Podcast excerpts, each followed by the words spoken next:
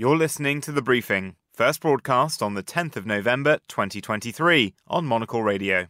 It's 2100 in Pyongyang, 1400 in Khartoum, midday here in London, and 7 a.m. in New York. You're listening to Monocle Radio. The briefing starts now.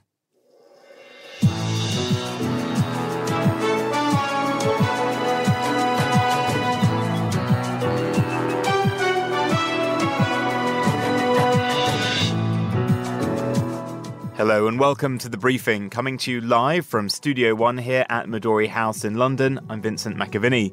Coming up on today's programme, as Israel agrees to humanitarian pauses, European nations remain divided on how to respond to the conflict. North Korea shutters overseas embassies. Is the move for stated financial reasons or part of a strategic realignment? Then we hear about how Sri Lanka's tourism industry is building back. We have a new tagline. It's called Sri Lanka, you come back for more. There's a reason behind it. 33% of Sri Lankan travelers are repeaters. Plus, we preview the Dubai Air Show taking place next week. All that right here on the briefing with me, Vincent McAviney.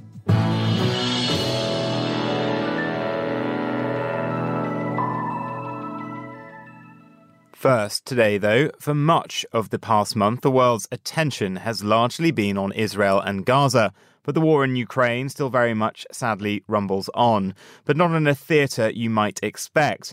Videos have emerged of heavily armored Ukrainian special, special forces allegedly hunting mercenaries employed by the Wagner Group in an unidentified area of Sudan. Meanwhile, Sudan is currently in the grip of fresh ethnic cleansing, with thousands of people forced to flee the region west of Darfur. I'm joined now by Tara O'Connor, founder and executive director of Africa Risk Consulting, a pan African consulting company. Tara, thank you for joining us. Firstly, this is quite a remarkable footage of uh, purportedly Ukrainian special forces far from home, isn't it? Yes, and I think while there is some, I think people are still waiting for the for the videos to be geolocated to Sudan, um, especially amongst the Sudanese experts in in the UK. Certainly, um, I have confirmation from sources with very good links to Ukraine's military and intelligence community, who claim indeed that the report that Ukraine is targeting Wagner troops in Sudan to be true. And how significant a presence do the Wagner Group have in Sudan currently? Well, I think um, the you know it's very difficult to know what um, to what extent what presence they have there, but certainly you know Sudan is a very key link to Central African Republic, where you know that um, where we know that the Wagner Group has traditionally had quite or has recently built up quite a considerable presence. They also have a presence in neighboring Sahelian countries like um, Mali. Um, but um, up to the beginning of the conflict in Sudan, we do know that um, the Wagner Group was providing support to the Rapid Support Forces, which is one of the rebel groups that's operating in Sudan.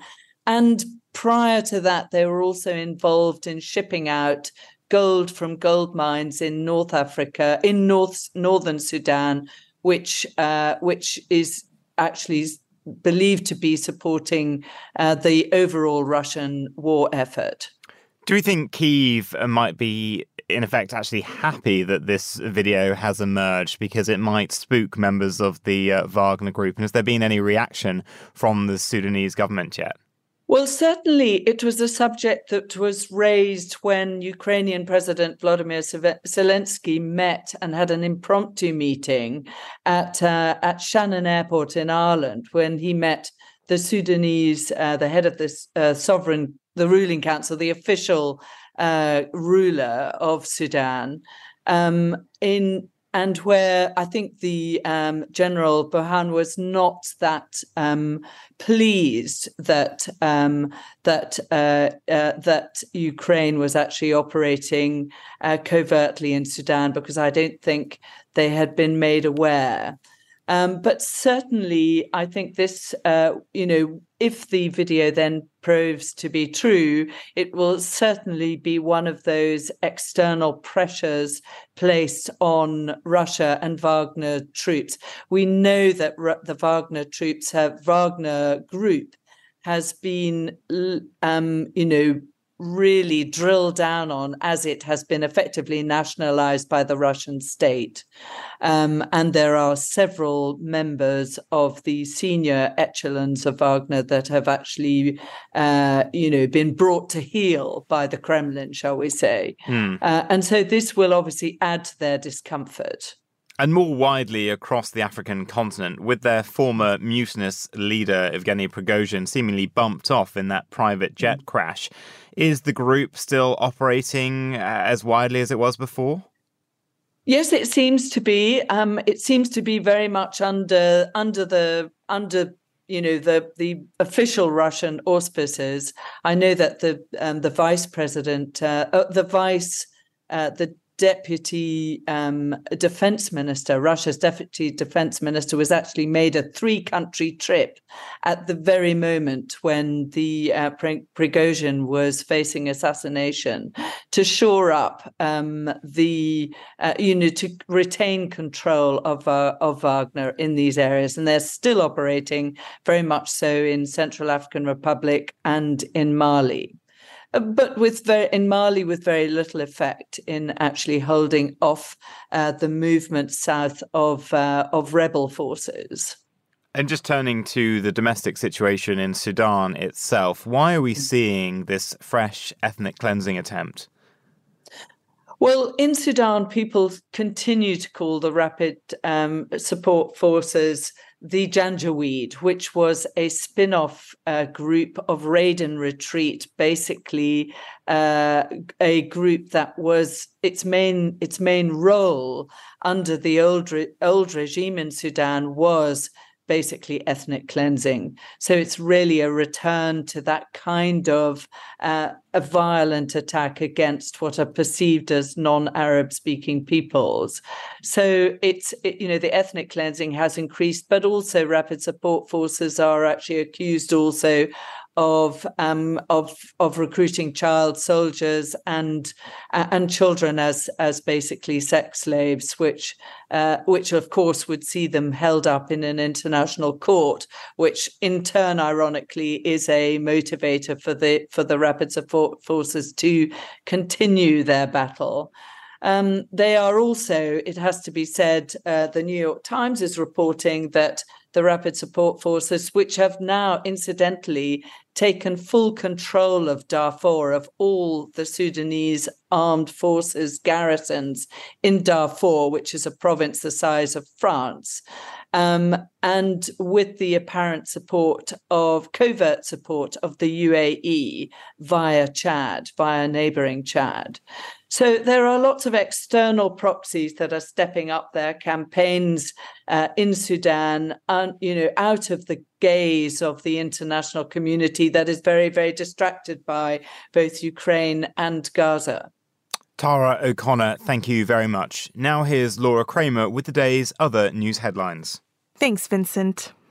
Almost 50,000 people have been displaced by fighting in northern Myanmar after an alliance of ethnic armed groups launched an offensive against the military two weeks ago. Fighting has raged across the northern Shan state near the Chinese border, posing the biggest military challenge to the junta since it seized power in 2021. EU countries are considering a backup plan to push through aid to Ukraine in its fight against Russia. It's in case Hungary vetoes the 50 billion euro funding proposal that is currently on the table. Hungarian Prime Minister Viktor Orban wants quick allocation of at least part of the more than $30 billion from the EU for his country. The bloc froze the funds last year due to fears of the nation's retreat from democracy. And BTS member Jungkook has held a surprise concert in New York City. The free show featured tracks from his first solo album, Golden. He's the second artist to perform on the new outdoor stage at Times Square after the American rapper singer Post Malone. Those are the day's headlines. Back to you, Vincent. Thanks, Laura. To the Israel Hamas war now, and it seems that Israel has agreed to several hours per day of humanitarian pauses in the fighting. Yesterday saw representatives from over 50 nations, UN agencies, and NGOs meeting in Paris to discuss humanitarian aid for Gaza. But unlike with the Ukraine war, there has been a divide in the response across Europe and Britain on how to respond to the conflict. I'm joined now from Barcelona by Julien Barnes-Dacey, Director of the Middle East and North Africa Programme at the European Council on Foreign Relations. Julien, thank you for joining us. Firstly, why have we seen such a divided response across the European Union? Hi, good morning. Yes, um, Europe has been caught between a, a desire to, to show, show strong uh, support for Israel following the, the horrific Hamas attacks, but I guess increasingly wary of the nature of that military response, uh, the sense that, that Israel is holding the entire population of Gaza, 2 million people, 40% of whom are children, collectively um, responsible for that attack, and, and the sense of, of an increasingly kind of unproportionate response. And I think Europe is divided between those two, between those who prioritize solidarity and support for Israel and those who are concerned about the nature of Israel's response. And, and what we've seen uh, as a result of that is, is a somewhat incoherent uh, European response, um, criticized by all sides. Um, and, and, really a position that has left Europe fairly irrelevant to, to, to events as they've unfolded on the ground. And there was some strong criticism of Ursula von der Leyen's comments at the onset of this war, wasn't there?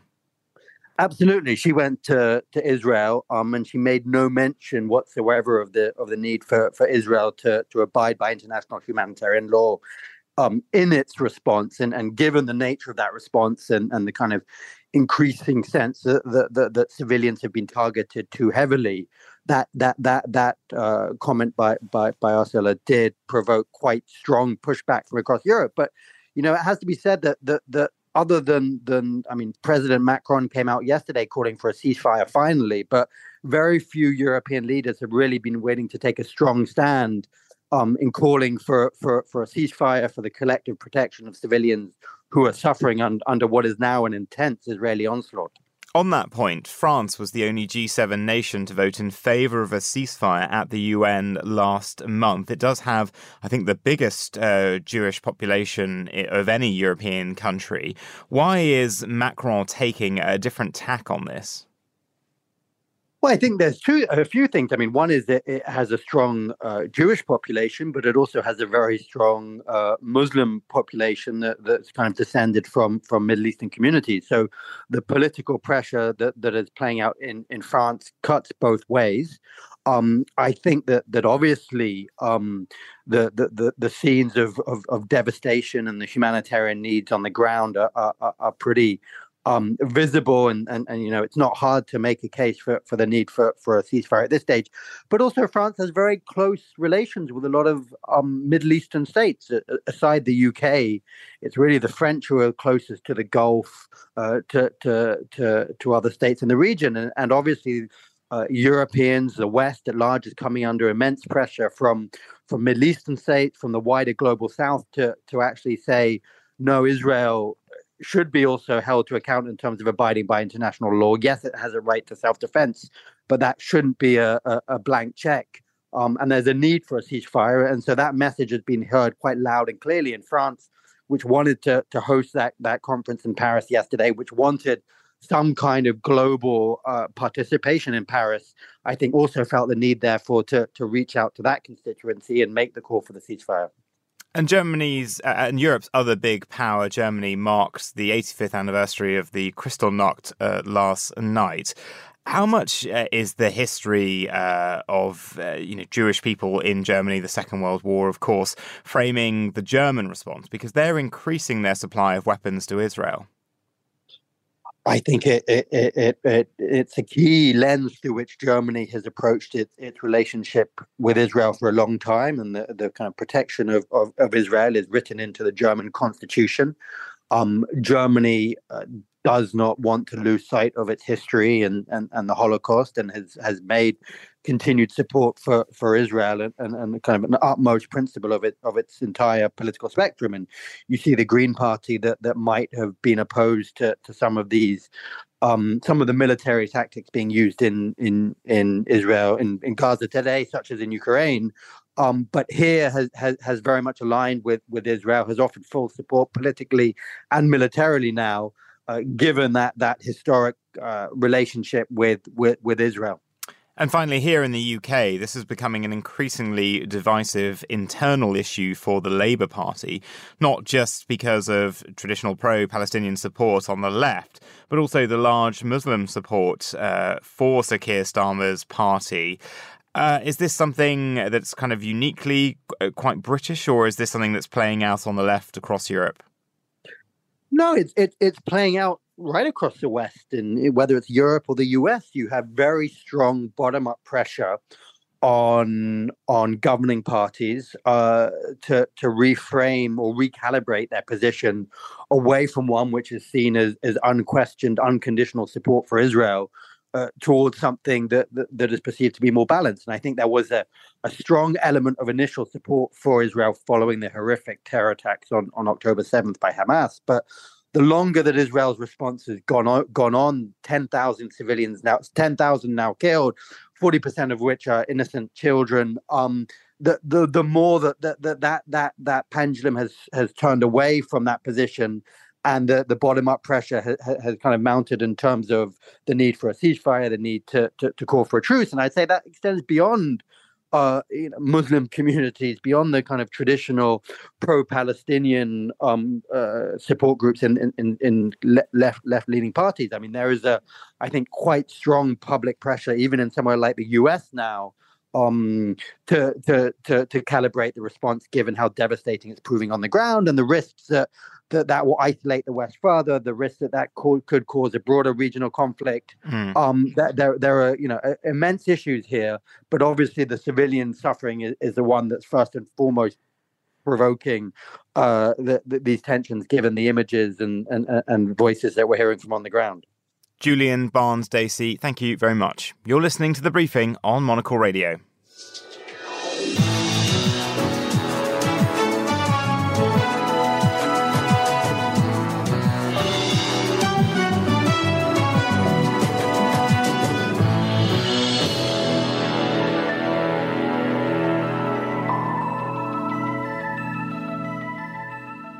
You're back with the briefing on Monocle Radio. As North Korean dictator Kim Jong un bolsters ties with the growing Russia China axis, the country is scaling back its global diplomatic footprint. They reportedly plan to close almost a quarter of their overseas missions, blaming the impact of sanctions on their economy. I'm joined in the studio now by John Everard, formerly the British ambassador to North Korea. John, thank you very much for coming into the studio. How important are foreign embassies for a country like North Korea? They the importance varies depending on what North Korea is trying to achieve at any given time. They are always important as a source of foreign currency because a lot of the embassy staff are actually engaged in not what you might regard as diplomatic activities, but more illicit trade, uh, smuggling of various kinds, uh, labour contracts, that kind of thing. Uh, but that's become much more difficult for North Korea because of the sanctions. They can't actually uh, send labourers abroad in the numbers they used to, and they're having trouble moving the money. Uh, they're more important at times when North Korea is trying to broaden its network and mend fences with the Western world. Less important, thinks North Korea right now, that they've cuddled up to Russia and China and probably feel they don't need such a large network after all. And is that the reason you think they're closing so many right now? And what will be the impact uh, apart from obviously not being able to do that kind of illicit trade, what, what will be the impact for them with other governments? Okay, that's two questions. Uh, let's let's start with the first one. Do I think that's the reason? Uh, I don't know. I, I, there are two schools of thought on this. One is that this is simply the North Korean Foreign Ministry has run out of money, had its budget cut. The North Korean economy is in a horrible state, and probably budgets across the the, the, the, the government are being cut. So they've had to close down a quarter of their embassies uh, just to make ends meet. Uh, the other school of thought is that this isn't actually about money. This is about political signaling. That especially following Kim Jong Un's great visit to to Russia, uh, where as you saw lots of agreements signed, lots of shiny new toys put in front of him, uh, he started to feel that that North Korea actually needs a strong relationship with Russia, strong relationship with China, possibly Syria, possibly a few other countries, but not really uh, with the countries where they're now closing embassies. Um, to the list of closures, they've just added Nepal. The word on the street is they're about to close Dhaka in Bangladesh also. And interestingly, the North Korean statement on this hints that they are about to open some embassies as well. Uh, again, the rumour going round is they're going to open up an embassy in Caracas, which fits with that pattern. And some of the others that are closing reportedly are Uganda, Angola, Hong Kong, Madrid. It's a really diverse uh, geographic range. How substantial are their actual embassies? Because the one here in London is a detached house in Ealing. It's two detached ah. through. It's quite big. Um, it's got a staff of what a dozen or so, and you know it actually does diplomatic work. You can you can have meetings with the North Korean embassy in London. How substantial are embassies elsewhere? The one in Luanda probably wasn't that interested in bilateral relations with Angola. I mean, friends though they are, much more interested in what it could do in illegal trade. And I suspect that most of the staff were busy doing that. Uh, embassies elsewhere. Uh, the one in Bangladesh, nobody ever quite worked out what that did all day, so it's perhaps not such a surprise that it's about to go. Uh, not uh, likewise uh, the one in Nepal. And North Korea locked down incredibly hard in the pandemic years. What's the state of the network of other countries' embassies in Pyongyang? You obviously spent a long time in one. There aren't many left. Uh, almost everybody closed down in the pandemic. Life became simply impossible. Uh, all the Western embassies, one after another, closed. Most in the first half of 19 of 2020. The Russians and the Chinese have held on. Uh, the Cubans have left, uh, and I don't know. I think the Indians have just about held on there. I'm not entirely sure. Uh, but the Russian ambassador has been posting on his website that life through the pandemic, life now, has been really, really tough, and it's been very very, difficult uh, for even him, so a close ally of North Korea, to do any serious business with that country. And obviously, we saw all the pictures of that trip uh, where Kim Jong un went to Russia. He saw all that tech. Are we starting to see any sort of movement or benefits uh, for North Korea, or is it still just sort of focusing on getting the weapons that Russia wants to the front in Ukraine?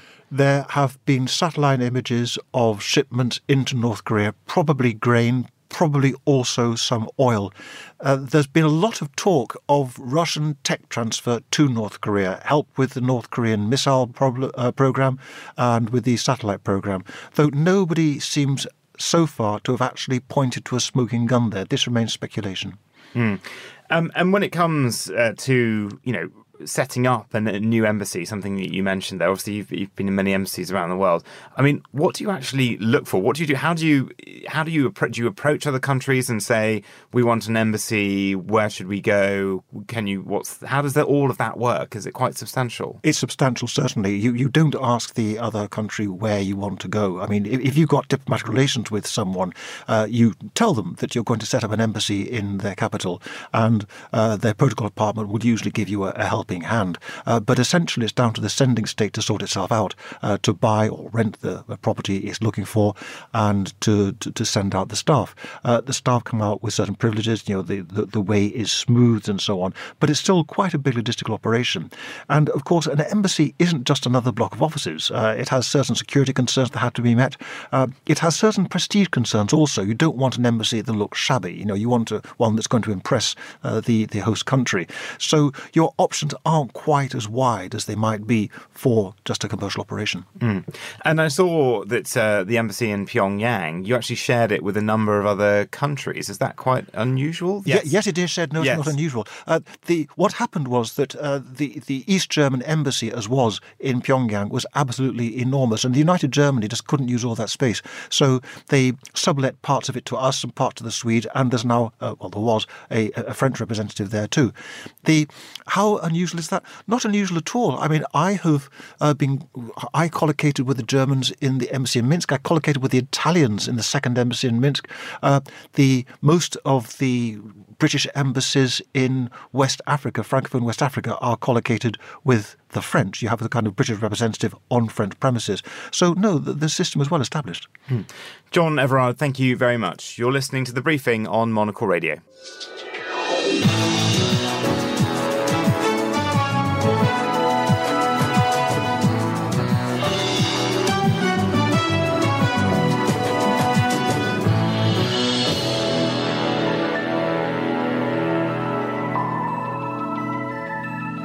To Dubai now, where next week their air show is taking place. For understandable reasons, it's been a tough few years for both airplane manufacturers and airlines. But with traveller volumes now largely back to pre pandemic levels, are things looking up for the aviation industry? I'm joined now by Murdo Morrison, Head of Strategic Content at Flight Global. Murdo, thank you for joining us. What's in store for those attending the show next week? Well, I think the Dubai Air Show next week is going to be a, pretty important show. As you said, the industry has really uh, come back and come back a lot stronger than people were expecting post pandemic. Uh, the, uh, the the the aircraft manufacturers are, if anything, struggling to keep up with demand. The biggest problem that they have at the moment is uh, is problems with their supply chain, which is really a sort of effect, a sort of legacy effect of the the, the post pandemic uh, you know, uh, uh, inflation and and job, skill shortage and so on. But there is enough demand. Travel demand has come back, and the Middle East airlines, you know, Emirates, Qatar Airways, um, Etihad, are really sort of um, you know coming back very very strongly, ordering aircraft and uh, and you know really sort of looking to looking to the future. One of the big uh, changes in the pandemic, uh, which obviously sped up the pace of uh, innovation and, and, alteration in the way that airlines worked, was the sort of mass retiring, it seemed, of the sort of Queen of the Skies, the Boeing 747. What's been the sort of chosen aircraft for many airlines to replace that? Yeah, well, the 747, of course, uh, did go. And of course, the A380 as well, which is its great sort of super jumbo rival, uh, stopped production in, uh, you know, around uh, two or three years ago. So, um, you know, the, the, the, super jumbos are no more. Uh, Airbus have got the A350 and Boeing have got their successor to the, the 777-300ER, which is their big, big seller of the kind of uh, past couple of decades, the 777X. Uh, that has been delayed. That was meant to be in service by now, but it's been delayed until uh, probably around 2025 and that's causing that's one of many problems that Boeing is facing at the moment. Um, but yes, these are the, really the, the, the the new wide bodies that will be the the new queens of the skies. And there will be military jets on display too, a growth area, sadly, due to global tensions. Yes, I mean the, the Dubai Air Show is always a very big show for uh, military manufacturers. Of course, uh, you know US and uh, and, and and European defence manufacturers see that as a very very big market. And depending how how you look at the defence industry, is it uh, when it expands, is it a bad thing or a good thing? Um, countries would obviously argue that uh, having a strong uh, defence, uh, a strong military presence, is a is a deterrent uh, and, and, defends their their citizens. So yes, it is a it is a it is a big defence show, and we could see some. Um, uh, we could see some uh, developments there. The the Gulf countries, of course, are huge spenders uh, when it comes to uh, defence uh, with fighter aircraft and so on. Um, I think we've probably seen most of the major orders that we're going to see uh, in recent years, but you know, you never know with the with the Dubai Air Show. It often springs surprises. And finally, space flight also a part of this show. Yes, spaceflight is is another uh, part of the Dubai Air Show, and this is another area that the the UAE has uh, has very very quickly become a major player in. It sees the space sector as a, a sort of accelerator for other technologies and, and, and a way of helping it uh, diversify its economy away from dependence on oil. Uh, you know, they've already had an astronaut on the International Space Center. They've launched a mission to Mars they're launching a, a, mission to the asteroid belt. So from, from a standing start, a little over a decade ago, they have really uh, developed a a very uh, sophisticated indigenous space industry, and we'll be seeing more of that, more announcements, I suspect, at the show next week. Murdo Morrison, thank you very much. Now, despite an economic crisis that began in 2019, including dollar deficits and commodity price hikes, Sri Lanka's tourism industry has made a remarkable return to 1 million visitors by September and an anticipated total of 1.5 million visitors for the end of the year. Sri Lanka's tourism minister Harin Fernando was in London this week for the World Travel Market and sat down with Monocle's Tom Webb to explain more about how he helped revive tourism in the country. Just 15 months ago, we had 12 hour power cuts, no fuel for weeks. The government got around, there's a new president that was uh, appointed.